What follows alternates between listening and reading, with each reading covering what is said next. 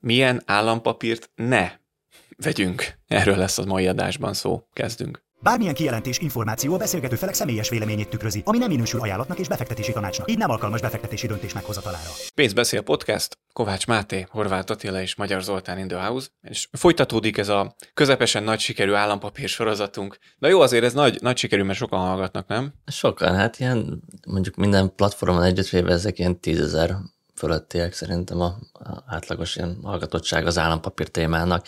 Állampapír nagyon megy, magyar állam az bepromózta mm. témát, úgyhogy Úgyhogy mi erre a hullámra egy picit fölülve, meg hát kiszolgálva a hallgatói, nézői igényeket, próbáljuk az állampapír témát minél jobban körbejárni. Most már sok mindenről beszéltünk, de arról talán még nem, hogy milyen állampapírt nem tartunk feltétlen hát megvásárlása érdemesnek, és itt fontos megjegyeznünk, hogy itt most költői túlzásokba is fogunk bocsátkozni, és fontos azt is érteni, hogy bizonyos esetekben mégiscsak lehet, hogy jó vétel az, amit most úgy nevezünk, hogy nem annyira jó, mert egyéni helyzetek, befektetési célok bizony nagy mértékben eltérhetnek. Úgyhogy ezt, ezzel együtt kell, hogy minket most nézzenek, hallgassanak, viszont mm, biztos, hogy hozzáadott értéket fog majd képviselni, kezdjük is el, bármelyik őtökben hát buzog a tett vágy, az nyugodtan elkezdheti, hogy melyik nem annyira jó ötlet. Akkor kezdeném én.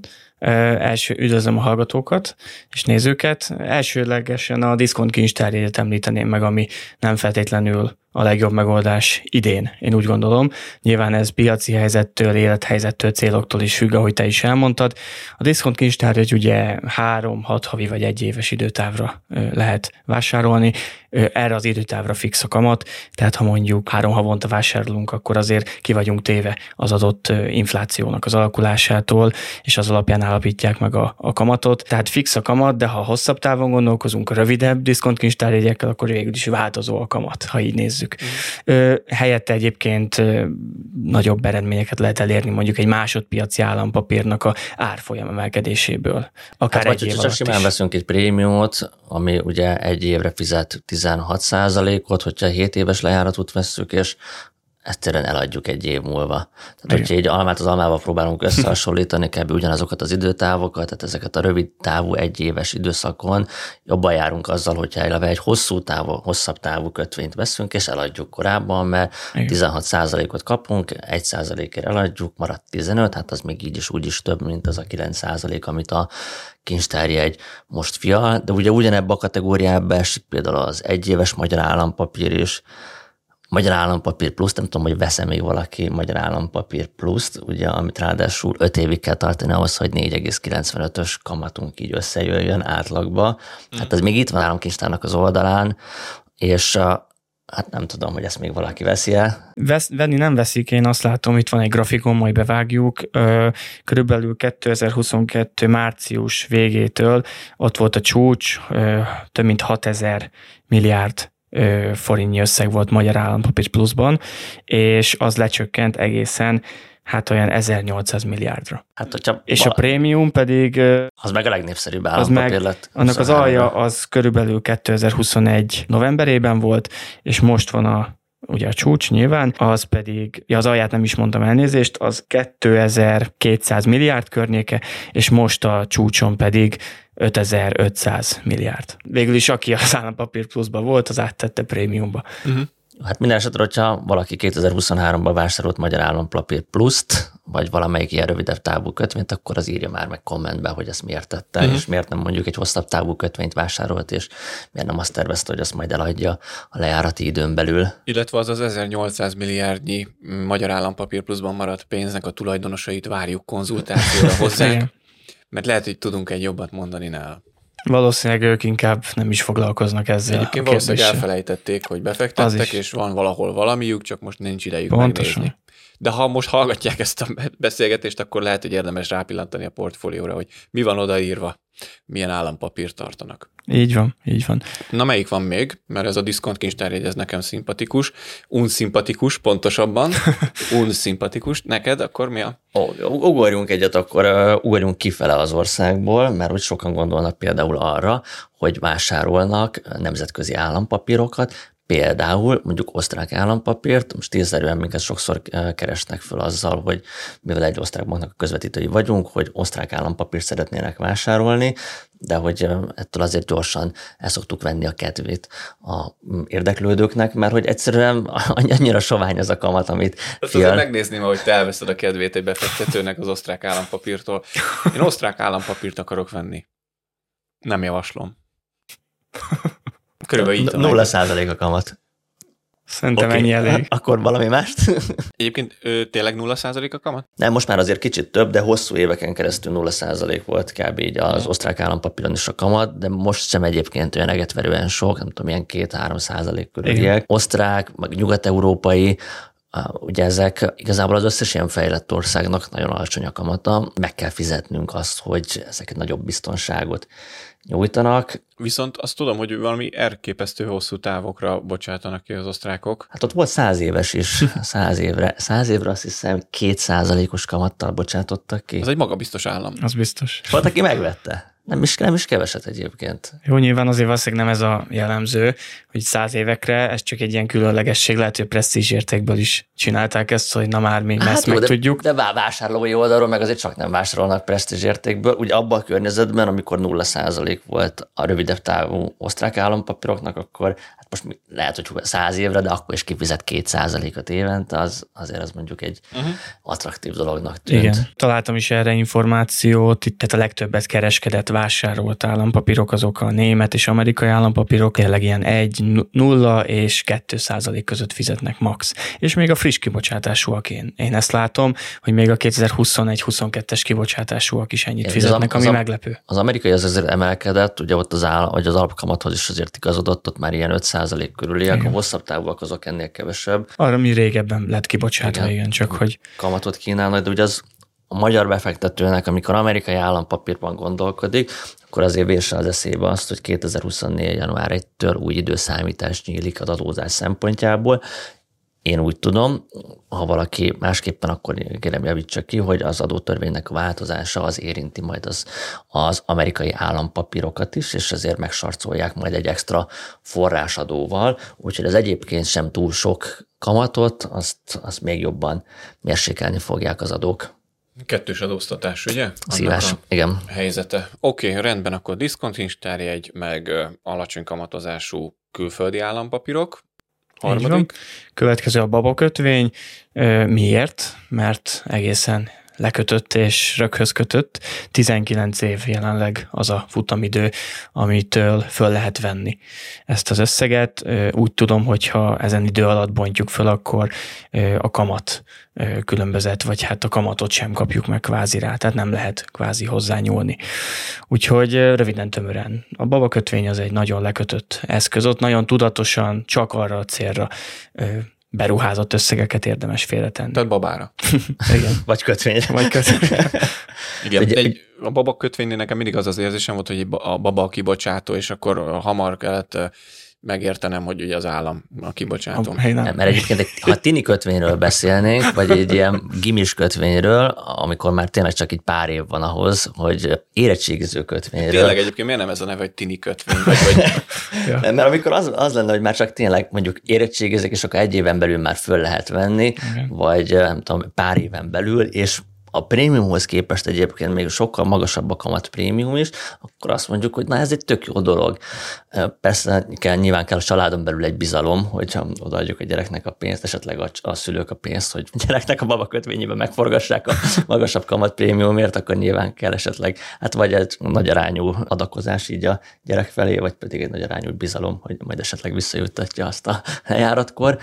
De a lényeg az, hogy aki meg tényleg baba kötvényként indítja, amikor megszületik a gyerek, ott 19 év van Így van. hátra. Az nagyon hosszú idő, és ugye ez, ezzel szerintem az a probléma, hogy én legalábbis azt tapasztalom, hogy nagyon sokszor az, amit egy gyereknek számára félreraknak a szülők pénzt, az, az nem feltétlenül úgy rakják félre, hogy akkor főleg 20 évre, hogy az akkor ez csak a gyereké lehet senki másé, hanem, hanem ezt félre rakom, ideális esetben ezt a gyerekemnek fogom odaadni, de hát hogyha esetleg, nem tudom, bejut valami olyan helyzet, két évtized alatt azért előfordulhat, amikor nem a gyereknek, hanem a családnak van szüksége pénzre, uh-huh. akkor, akkor az ugyanúgy a családi vagyonnak a részét képezi, amiből esetleg egy viszmajor helyzetet meg lehet, vagy meg kell oldani. Ez az egyik. A másik pedig, hogy eleve, ha valaki 20 évben gondolkodik, és nem férhet hozzá, akkor 20 év alatt már részvényekkel sokkal jobb hozamokat lehet elérni, amire ha úgy tekintünk, hogy akkor 20 évig nem vehetek ki belőle, akkor igazából még jobban is járok vele. Igen. Ezt akartam mondani, hogy azért ebben az időtávon azért van alternatívája az életkezdési támogatásnak a megalapozására, nem csak a baba kötvény van. Oké, okay, szuper, akkor meg vagyunk hárommal már. Még mi van a tarsolyban? Az elsődleges piaci, tehát a magyar államkistárnál elérhető, vagy a bankokban, a hazai bankokban forgalmazott eurós magyar állampapír, ebből egyfajta van, három éves, az fizet 2,9 százalékot euróban. Alapesetben az euróval nincs gond a levizás befektetéssel, de ez egy hát viszonylag rugalmatlan, egyetlen egy futamidejű és kis kamatozású véleményem szerint eszköz. Ennél van devizában állampapírral jobb megoldás. Úgyhogy ezt sem javasolnám én személy szerint. Uh-huh. Igen, volt egy adás, ahol erről még beszéltünk, nem tudom, hogy az mikor megy ki, de az előző. És egyébként ennek volt egy prémium magyar állampapír verziója is, ahol az inflációt lekövette az eurós jó lenne, ha jó lenne, olyan még. De már Igen, nincs de most. Már... Nem olyan rég azért még volt, most nem forgalmazzák, ez véhetően azért itt a devizatartalék hiányának köszönhető. Hát nem akarnak 10%-ot fizetni Igen. az eurós állampapírokra, az egyébként extrém sok lenne, tényleg. Hát már ez is azt hiszem, hogy tartatatlan. Volt annak valami neve? Prémium euró, euró vagy? Prémium eurós magyar állampapír, így van. Ez megtalálható az államkincstáron is, ott lehet látni, hogy nagy piros X van mellette, tehát nem forgalmazzák, és véletlenül itt szűk a keret, tehát azért ez sem túl bizalomgerjesztő. Akkor azért nem forgalmazzák, mert nem akarnak ilyen magas kamatot kifizetni. Úgyhogy ez a kettő, az eurós magyar állampapír, és hát a már nem elérhető prémium magyar állampapír euróban van. Na, Attila, nálad mi van még? Eleve megkérdőjelezem azt, hogy kell-e állampapírt tartani, oh, mert menjünk, menjünk vissza tényleg a gyökerekig, hogy kell-e egyáltalán állampapírt venni, uh-huh. mert hogy az, aki az, aki eleve hosszú távon gondolkodik, aki magas hozamokat szeretne elérni, annak lehet, hogy teljesen fölösleges állampapírba gondolkodni, és ezt most azért is emelem ki, mert hogy az a 16 százalékos, az előződésben már a 20 százalékot is belebegtettük, mint állampapír hozamot. Ezért sokaknak tényleg egy olyan magas hozamot, egy csalit lógat be, amitől egyszerűen így elbizonytalanodok abban, hogy részvényt, vagy akkor kötvényt vegyek, részvényt, vagy állampapírt.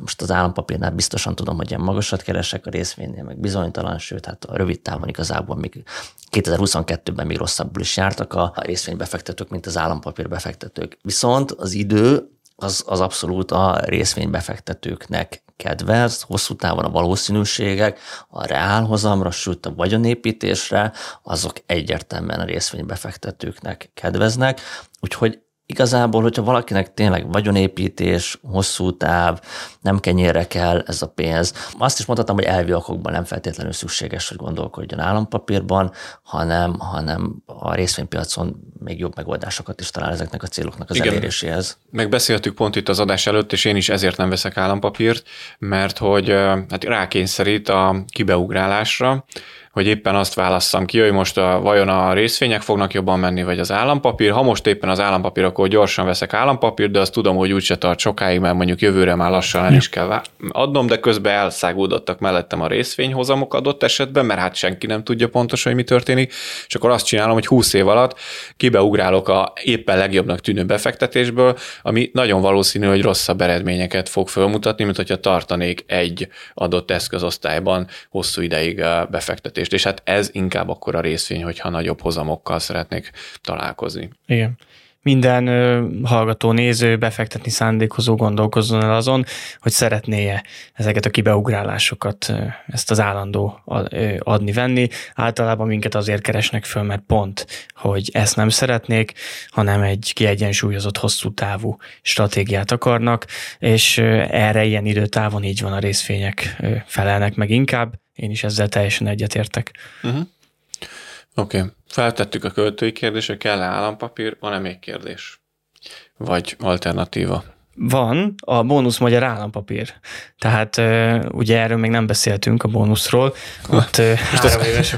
most az állampapír.hu marketing csapata így, hogy mennyi, oh, no. plak, mennyi plakátot raktunk ki az országba, erre a Kovács Máté azt mondja, hogy ne. Na de miért ne? Ez most elvételbe fog menni? Ez jó. Oké. okay. Nagyon jó. Tehát a bónusz magyar állampapír három év, negyed évente változó kamat, tehát szintén nem a kiszámíthatóságnak a tökéletes Igen, megvalósítható. és utána változnak negyed évente. Kamatok. Igen, igen, igen, igen, igen. És szintén forint, forintban van, tehát tartósan gyengülő deviza, magasabb inflációs környezet, tehát ezek mind hatással vannak erre. Egyébként visszatérve még az előző okfejtésre, ott majd be kéne szúrni egy, jó, hogy most mondom, hogy majd be kéne szúrni egy táblázatot, ahol pont összegyűjtöttük az elmúlt 20 évnek a legmagasabb kamatozású állampapírjait az inflációhoz képest, és ott látható, az ügyfél is látja, vagy a hallgató, hogy tényleg egyszer a állampapír, egyszer a prémium állampapír fizetett nagyobbat, tehát pont ez az a kibeszállásnak a ténye ott látszik. És ráadásul ezt könnyen beszélünk, mert utólag néztük meg, de aki, aki ott van valós időben ebben a helyzetben, hogy éppen most neki a vegyek, eladjak, szóval, hogy erre nem biztos, hogy lesz, hogy mondjam, lelki ereje sok befektetőnek. Kicsit olyanná válik most már ez az állampapír is, mint a részvénybefektetés, hogy így el kell nézni ezeket a legújabb kibocsátásokat, akkor most melyik el, legjobb eladok, veszek egy másikat, yeah. spekulálok az állampapírral. Mint egy ilyen 90-es évekbeli ilyen tőzsdefilmben, ahol ilyen telefonkagyló a füleken, és akkor prémium állampapírt vegyetek most. Nem, nem, nem, nem, bónusz, bónusz, mert hagyjuk az egészet. Ja. Az új Wall Street farkasa, meg az új brokerek a állampapír ügyintézők lesznek innen. Ja, ja. Igen, igen, igen. Hát igen, ez itt Tehát van. a részvény lesz a biztonságos lehet innentől, a kiszámítható. Szabadságtér farkasa. Oké. Okay. Ja, ja, és az államadásság kezelő központban vannak a nagy, nagy bulik. Ott dobálják kamatokkal. A... Ja. Na mindegy. Oké, okay. van még nálad a tarsolyba, ide látom. Igen, van még egy, az, hogy, hogy olyan kötvényt lehetőleg ne vásároljunk, amit nem értünk teljesen. Ez úgy általában minden befektetésre igaz, de most már ebbe az adásban is rengeteg állampapírt érintettünk, de messze nem az összeset, ennél sokkal, de sokkal több lehetőség van, már, már csak magyar állampapírból is nagyon sok van, hogyha még ide vesszük a nemzetközi állampapírokat is, és hogyha esetleg még azt mondjuk, hogy nem csak állampapír játszik, hanem úgy általában a kötvények is, akkor még nyitunk a vállalati kötvényeknek az irányába is, akkor igazából, ha csak itt darabszámra nézzük, ez már százezer fölötti kötvény, de magyar állampapírból is több tucat az, ami elérhető. Nem annyira egyértelmű az, hogy most melyik mit tud, meg hogyan működik. Olyan kötvényt szerintem ne vegyünk, amit, amit nem értünk, mert aztán lehet, hogy meglepődünk így a végén, hogy mi történik vele. Uh-huh. Meg ez egy általában a befektetésekre is igaz, hogyha úgy nem tudom elmondani egy, egy tíz éves rokonomnak, hogy, tehát, hogy azért tíz évesnek, hogy le tudom-e fordítani konyhanyelvre, akkor, akkor lehet, hogy egy picit fel kell tartanom a mutatójamat, és még pár percig gondolkodni, hogy akkor ezt mégiscsak lehet, hogy nem kéne megvennem, vagy még utána kéne olvasnom, mert egyébként szerintem a minket nézők, hallgatók már elég jól ismerik a kötvények működését, mert hogy jó sokat beszéltünk róla, de pont az, amit te említesz, hogy annyira sok módon lehet egy kötvényt kibocsátani, meg annyira sok feltétele lehet, amit, amit hogyha nem tudok, vagy csak feltételezek, akkor csúnya meglepetésekkel találkozhatok a futamidő alatt. Igen, de ezt próbálunk egy kis segítséget adni. Na. Ugye készült egy webinárium, felvétel vagy előadás, workshop, nevezhetjük bárhol, bárhogy, ahol másfél órában? Másfél óra körülbelül, csak dupla profit állampapírral, így, így van. Csak ezzel a témával foglalkozunk, ott próbálunk nagyon a mélyére menni. Ebben te is megértse. látható vagy, és? Így van, én is, én is. Aztán a Kéri Anna Mária, meg a Dencsi Attila. Opa. Így hárman. Hát nehogy megvegyem. Na. hát, hogyha az ügyfelünk vagy, az ügyfeleknek egyébként ingyenesen küldjük el, azt itt megjegyezhetjük. Egyébként igen, egyébként ügyfél vagyok. Ha valaki szeretne, van még? Van. Van még? Nézzük. Bármint az előadásból van még tartalékban, mert ez egy online. De a raktáron van még belőle.